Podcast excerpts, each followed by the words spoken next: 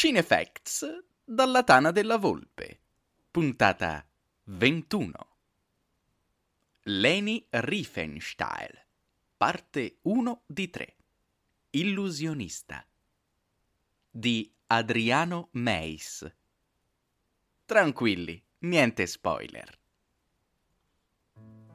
Chiunque abbia l'ardire o l'incoscienza di cercare il nome di Leni Riefenstahl su internet, per la quasi totalità dei casi troverà riferimenti alla regista del Terzo Reich o articoli che indugiano, con modalità più o meno speculative a seconda dei casi, sul suo rapporto con il nazionalsocialismo di Adolf Hitler. Si tratta spesso di contenuti grossolani, tagliate con l'accetta, dove si dà per scontato che il mondo sia sistematicamente suddiviso in grandi compartimenti stagni, dove il bianco resta bianco, senza possibilità di mescolarsi col nero, dando così via a una larga scala di grigi. E oggettivamente il grigio, l'ambiguità, il dubbio sono elementi che caratterizzano fortemente il percorso su questa terra di Leni Riefenstahl. Senza allontanare troppo lo sguardo, basta dare un'occhiata a Wikipedia, dove si afferma come la Riefenstahl sia stata celebre soprattutto come autrice di film e documentari che esaltavano il regime nazista e che le assicurarono una posizione di primo piano nella cinematografia tedesca del suo tempo. Un'affermazione che, a prescindere dalla discutibilità della sua premessa la regista e fotografa tedesca ha sempre affermato che il suo intento non fosse l'esaltazione del movimento nazista, ma la documentazione in forma artistica, certamente supportata da un intento narrativo di ciò che avveniva davanti alla sua macchina da presa. È alquanto miope nella sua conclusione. Sarebbe un po' come asserire che Michael Jackson si assicurò una posizione di primo piano nel mondo della musica grazie a Thriller del 1982. Ma a ben vedere, esattamente come Geco aveva già raggiunto l'Olimpo della fama con i Jackson 5 e l'album Off the Wall 1979, Leni Riefenstahl era un'artista riconosciuta a livello mondiale per il suo impegno come ballerina, attrice, montatrice e regista, ben prima dell'exploit estetico nazista de Il trionfo della volontà. Fu proprio per i suoi precedenti successi che si guadagnò l'ammirazione e l'interesse del Terzo Reich, oltre a quelli di moltissimi registi di primo piano dell'epoca. Ma procediamo con ordine. Helene Bertha Amalie Riefenstahl, detta Leni, nasce nel quartiere di Wedding a Berlino nel 1902 unigenita e in salute, ha la fortuna di venire al mondo in un contesto felice, attorniata da una famiglia agiata. Suo padre, Alfred Theodor Paul Riefenstahl, era un imprenditore medio borghese a capo di un'azienda di successo e con la possibilità economica di poter intraprendere in teoria qualsiasi percorso desiderasse. Si parla in linea teorica perché, va ricordato, siamo comunque agli inizi del Novecento la figura della donna è ancora vincolata ai voleri e alle imposizioni di una società marcatamente patriarcale e sessista, dove il genere femminile è visto prevalentemente come strumento riproduttivo e culinario. Leni viene indirizzata dal padre agli studi di economia domestica e al pianoforte. Nonostante la sua bravura di esecutrice e un amore profondo per i grandi compositori del passato, non riesce però a maturare per la musica la stessa passione che la muove verso la danza. Inizia quindi a prendere lezioni di nascosto dal padre severo, fino a quando non viene scoperta. È il finimondo. La giovane Leni finisce in collegio a Thale, nel circondario dello Harz, lontana dalla sua amata Berlino ma non si perde d'animo. L'impulso che la spinge a volteggiare sulle note delle sue opere predilette è troppo forte. La Riefenstahl si alza tre ore prima delle lezioni e danza. Dopo la cena immensa, tira fuori le scarpette che ha nascosto in valigia e danza. Suo padre non aveva considerato né la tenacia della figlia né il fatto che in collegio fossero previste attività teatrali. La ragazza Comincia così a recitare e a occuparsi della regia delle rappresentazioni a cui prende parte come protagonista. Nel fine settimana è assidua frequentatrice dei teatri locali, dove assiste e si innamora dei grandi classici. I Masnadieri di Friedrich Schiller, Minna von Barnell di Gotthold Ephraim Lessing e il Faust di Johann Wolfgang von Goethe. In quel periodo scrisse a una cara amica Sto diventando sempre più seria e non capisco come mai. Penso troppo e mi riscopro troppo ragionevole. Temo di non riuscire più a essere un po' sconsiderata. Mi sembra tutto così ridicolo, in particolare il genere umano. Sai, mi sembra di avere 20 o 30 anni. Pensa che sono diventata pure una scrittrice. Ho già scritto alcuni articoli che vorrei spedire a Sportfeld, ma finora mi è mancato il coraggio. Mi piacerebbe anche scrivere qualche novella, pubblicarla magari sulla Filmwoche. Sto anche lavorando al copione di un film che però tengo per me già che un giorno vorrei esserne la protagonista. Il titolo è La regina dell'ippodromo. Speriamo che mi riesca bene. Il film consiste di un prologo e sei parti. Mi è venuta anche qualche idea nuova sugli aerei in vista dell'imminente servizio civile. Ho fatto parecchi disegni. Ovviamente è tutta pura fantasia. Quanto mi piacerebbe essere un uomo. Almeno sarebbe più facile realizzare i miei progetti. Era il 1919 e lei aveva 17 anni. Ho voluto riportare queste righe in quanto nella loro brevità si scorgono i desideri, le passioni, le attitudini che avrebbero determinato il suo successo in età adulta, l'amore per l'arte e la vena creativa in primis, l'operosità instancabile e soprattutto un'innata capacità organizzativa e progettuale. Dove gli uomini vedono nei velivoli degli strumenti bellici, lei ipotizza applicazioni civili utili al trasporto di beni e persone. Dove le si impongono restrizioni, lei trova la libertà di esprimersi. Conscia della sua posizione subordinata di donna, eleva a sua icona eroina Madame Curie la vita difficile della scienziata, la sua volontà indistruttibile di vivere soltanto per la propria missione diventano per Leni il perfetto modello di riferimento per la sua condizione. Al suo ritorno a casa, dopo una lunga serie di liti, fughe e tensioni familiari, riesce a ottenere la possibilità di studiare danza in cambio del suo impegno per diventare segretaria nella ditta del padre. Nel 1923, poco prima del crollo dell'economia tedesca, avviene un incontro che per certi versi può risultare paradigmatico rispetto al rapporto che la regista di Olimpia maturò in seguito col Führer. Leni è insieme a un'amica a uno spettacolo di un illusionista di fama internazionale Mentre il mago estrae colombe, fiori e altre amenità dal cilindro, la ragazza è rapita dallo spettacolo e dalle illusioni quanto i mille spettatori paganti.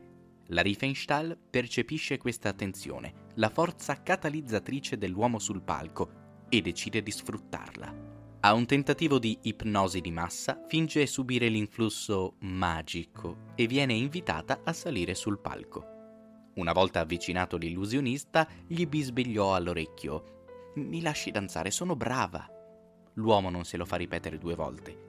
Signori e signore, ora userò i miei poteri per rendere questa ragazza brava nella danza quanto una ballerina professionista. Un valzer di Strauss, prego! Ovviamente è un trionfo. Leni ammalia il pubblico ancora più del mago da fiera. Finita la musica, tuttavia, si lascia andare a un liberatorio Signore e signori, mi dispiace dovervi procurare una grossa delusione, ma tutto quello che avete visto sulla scena è stato soltanto un grosso imbroglio. Viene trascinata via e, nonostante la magra figura, l'illusionista si dimostra entusiasta della performance genuina della giovane. Il 1923 è anche l'anno dell'esordio della ragazza davanti al pubblico del Tonhel di Monaco, la sua prima danza. Studio per una gavotta. Viene accolto con entusiasmo dagli spettatori che le chiedono a gran voce il bis, costringendola a ballare fino allo sfilimento. Il giorno seguente uno dei quotidiani più importanti della città scrive di lei una ballerina di straordinario talento, una vera, originale incarnazione dell'arte e della danza. Leni Riefenstahl si rivela essere quello che in ambito calcistico contemporaneo si definirebbe crack, fenomeno inarrestabile e dotato di un talento purissimo. Le compagnie teatrali se la litigano e il primo a ingaggiarla è Max Reinhardt, produttore e regista teatrale di livello massimo. Francoforte, Lipsia, Drestra, Kiel, Stettino, Zurigo e dunque Chopin, Schubert, Ippolito Fifanov. Leni incomincia una tournée che la porterà a danzare per l'Europa sulle note dei maggiori compositori della storia. Il ballo la logora, causandole infortuni ai legamenti e alle ginocchia e rallentando una carriera che sembra procedere in un'ascesa inarrestabile. Ed è in questo momento che avviene la folgorazione. Mentre attende un treno che la conduca a una visita da un medico internista che la possa aiutare a risolvere gli infortuni, vede il manifesto de La montagna del destino, Der Berg des Schicksals, 1924, di Arnold Funk. Rapita dalle immagini di quelle montagne innevate, abbandona la stazione e si reca al cinema, dove si perde nelle vette e nei crepacci immortalati da Funk. Fino ad allora avevo visto le montagne solo in cartolina e mi erano apparse rigide, prive di vita, ma adesso nel film sprigionavano una tale forza, un tale incanto che ancora prima della fine avevo deciso di conoscere da vicino quelle cime. Leni Riefenstahl a questo punto non si dà pace fino al momento in cui riesce a incontrare Arnold Funk, pioniere e autore massimo del cosiddetto cinema di montagna, che imperversava in Germania e in Europa in quegli anni. Le origini delle storie presentate sullo schermo erano le più disparate leggende, letteratura, avvenimenti realmente accaduti, ma la cornice le accomunava tutte. Il paesaggio montano. Nell'opera di Funk, vette aguzze e scorci innevati, grazie alla sua abilità di regista, acquisivano vita propria, trascinando lo spettatore all'interno di quelle rappresentazioni mitiche e bucoliche. La montagna diventa il cimento, il corpo umano ciò che lo può piegare al proprio volere. Funk, che già conosce la Riefenstahl come ballerina, è rapito dal talento e dalla tenacia della ragazza, appena 24enne, tanto da cucirle addosso una nuova sceneggiatura in un battito d'ali. Nasce così La montagna dell'amore, Der Heilige Berg, 1926.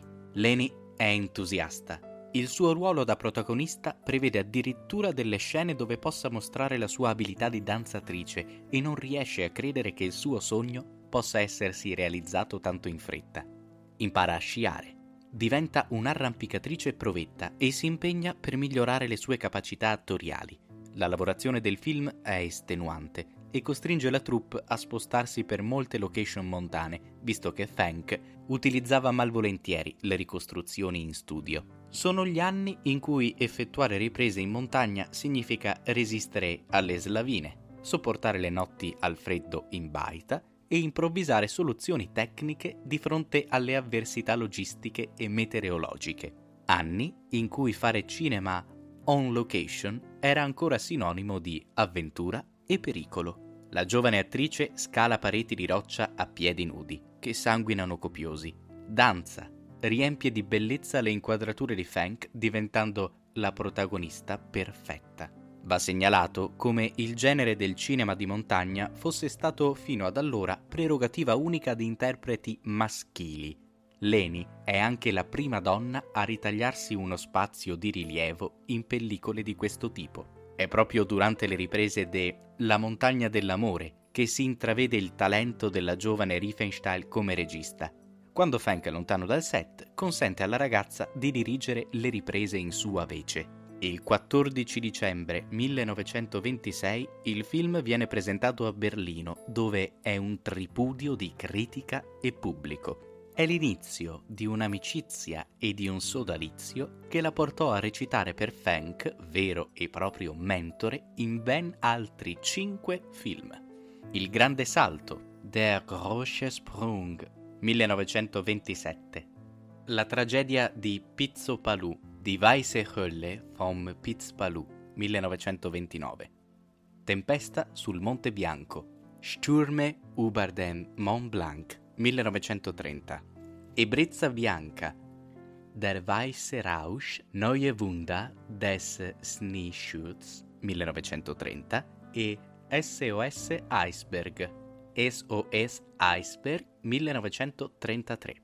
Sono gli anni in cui Leni Riefenstahl raccoglie i frutti del suo talento strabordante. Conosce, conquista e lavora con il maestro del realismo tedesco, Georg Wilhelm Pabst, che la codirige insieme a Funk in La tragedia di Pizzo Palù.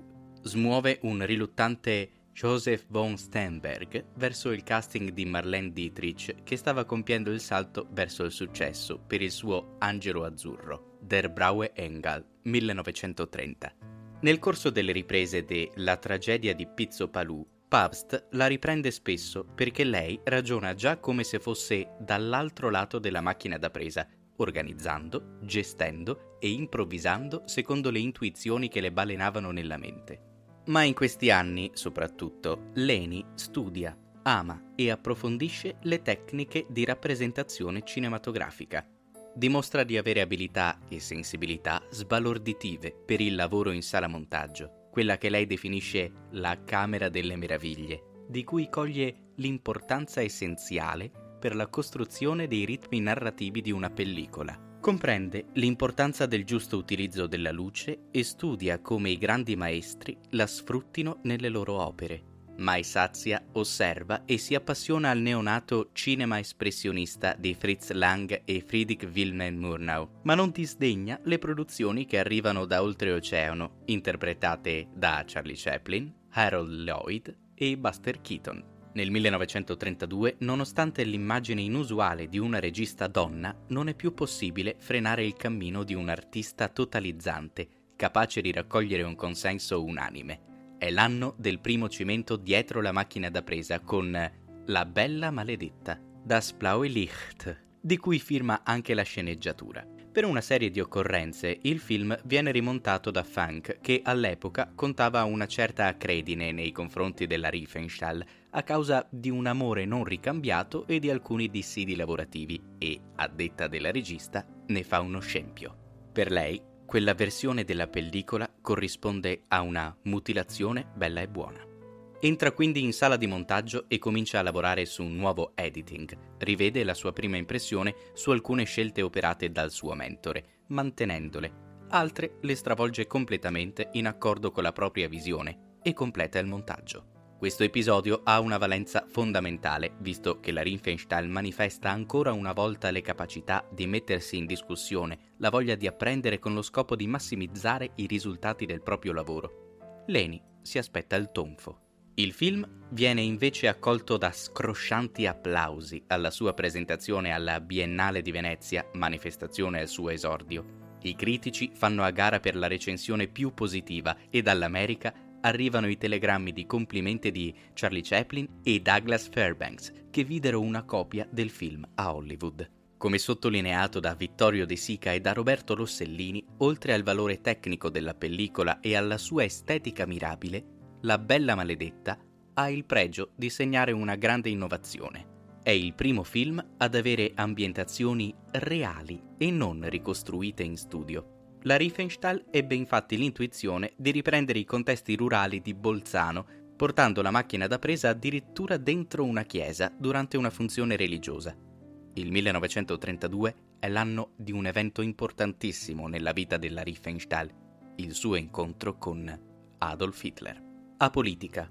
Completamente a digiuno di comizi e manifestazioni elettorali, nel febbraio di quell'anno viene attirata dai volantini con la svastica che invadono la città e assiste a un discorso del futuro Führer allo Sportpalast della capitale. È un'epifania. Dopo una lunga attesa, scandita dalle marce suonate da una banda, comparve Hitler. Il pubblico si alzò e per alcuni minuti risuonò nello stadio un coro Heil, Heil, Heil ero troppo distante per poterlo vedere. Quando ritornò il silenzio sentì la sua voce. Popolo tedesco!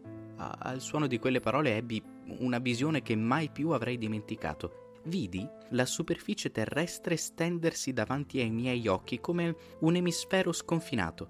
Poi, all'improvviso, quella calotta si aprì nel mezzo, scagliando contro il cielo un getto d'acqua così impetuoso da fare tremare il suono. Ero come stordita. Benché molte cose di quel discorso mi riuscissero incomprensibili, al pari del pubblico anche io non potei sottrarmi alla sua seduzione. La folla pendeva dalle labbra di quell'uomo. Frastornata e affascinata, dopo il suo primo incontro con Hitler, la Riefenstahl si reca a parlare con Manfred George, direttore di un giornale ebreo e sionista che mette in guardia l'amica bollando il politico in ascesa come geniale ma pericoloso. Nonostante gli avvertimenti di George, la regista de La Bella Maledetta è incuriosita e scrive, senza troppe speranze di risposta, una lettera al leader del Partito Nazionalsocialista manifestandogli il desiderio di conoscerlo di persona. La replica è quasi immediata e, a distanza di appena un giorno, la donna viene invitata telefonicamente a incontrare Hitler. La Riefenstahl compie una vera e propria pazzia. Posticipa la sua partenza per la Groenlandia, dove avrebbe realizzato SOS Iceberg sotto la regia di Fenk, e si presenta all'appuntamento con l'uomo più potente della Germania dell'epoca. Hitler si dimostra affabile, gentile e loda l'attrice per il suo talento dimostrando di conoscere a menadito tutta la sua filmografia. Nel mezzo della discussione l'uomo le assicura Quando saremo al potere lei realizzerà i miei film. Impossibile, la replica immediata. Questa è la prima volta in cui la regista si negò al Führer. Non mi riesce di creare nulla se il tema non mi è pienamente congeniale. Non vorrei che lo scopo della mia visita venga frainteso. Non mi interessa affatto la politica, mai potrei entrare nel suo partito. Non costringo nessuno a mettersi dalla mia parte. Quando avrà qualche anno in più e conoscerà meglio la vita, potrà forse comprendere le mie idee. Ma le sue idee si nutrono anche di pregiudizi razziali. Se io fossi indiana o ebrea, lei adesso non sarebbe qui a parlare con me. Come potrei lavorare per qualcuno che discrimina in tale modo gli uomini? Questa, a detta della Riefenstahl, fu l'ultima volta che Hitler accettò di parlare con lei di questioni riguardanti le sue politiche razziali. Allo stesso modo, la regista asserì in più riprese, da molti processi che affrontò nel dopoguerra alle interviste di una vita intera, che successivamente tentò di sollecitarlo sul tema, ma sempre senza alcuna risposta. Hitler la pensava incapace di comprendere in quanto donna e apolitica? La considerò solo per le sue abilità di artista? La versione della Riefenstahl, oltretutto, è considerabile come sincera? Quel che è certo è che negli anni a venire ella non si iscrisse mai al partito e dimostrò ripetutamente la propria solidarietà ad amici e conoscenti scomodi, ebrei o comunisti, aiutandoli concretamente per evitare loro le vessazioni naziste. Leni esce da quel primo confronto ancora una volta spaccata a metà. Da una parte la stima nei confronti di un uomo carismatico che si proponeva di fare rinascere la Germania dalle sue stesse spoglie, dall'altra ci sono il timore e l'avversione per le ideologie votate all'odio discriminante. Parlando con lei, Steinberg le confessa Hitler è un uomo fuori dal comune. Peccato che io sia ebreo e lui antisemita. Se salirà al potere vedremo quanto c'è di vero nel suo antisemitismo, magari è solo propaganda. Le parole dello straordinario regista, leggendole con gli occhi del presente e conoscendo gli orrori del Führer, sembrano inverosimili, folli. Eppure fu questo il vero grande potere di Adolf Hitler, rendersi affascinante e desiderabile anche per coloro che per lui erano indesiderati far crescere il germe di un'idea malsana anche nelle menti più lucide, incorruttibili e lontane dalla dottrina nefasta e genocida del nazismo. Al ritorno dalla Groenlandia, dopo una serie di riprese a dir poco avventurose, la protagonista di SOS Iceberg ha modo di incontrare per la seconda volta l'ideatore del Putsch di Monaco del 1923, questa volta a casa sua. Il futuro cancelliere, mentre si aggira per l'appartamento della Riefenstahl, ascoltando delle sue avventure in Groenlandia, osservando i quadri appesi e l'arredamento, si imbatte in una copia del suo Mein Kampf. All'interno ci sono tutte le annotazioni della regista, incluse quelle che recitano giusto, bene, ma anche falso, sbagliato, errore. Un episodio che il Führer accolse con ilarità, tranquillizzando la mortificata attrice ma che non dimenticò mai, rinfacciandolo alla donna negli incontri formali e non che ebbero in seguito. Continua. Ti è piaciuto questo articolo? Sappi che è il risultato di tanto impegno, profuso nel portarti contenuti verificati e approfonditi, come meriti. Se vuoi supportare il nostro lavoro, perché non provi a entrare a far parte degli amici di cinefx.it? Diventa sostenitore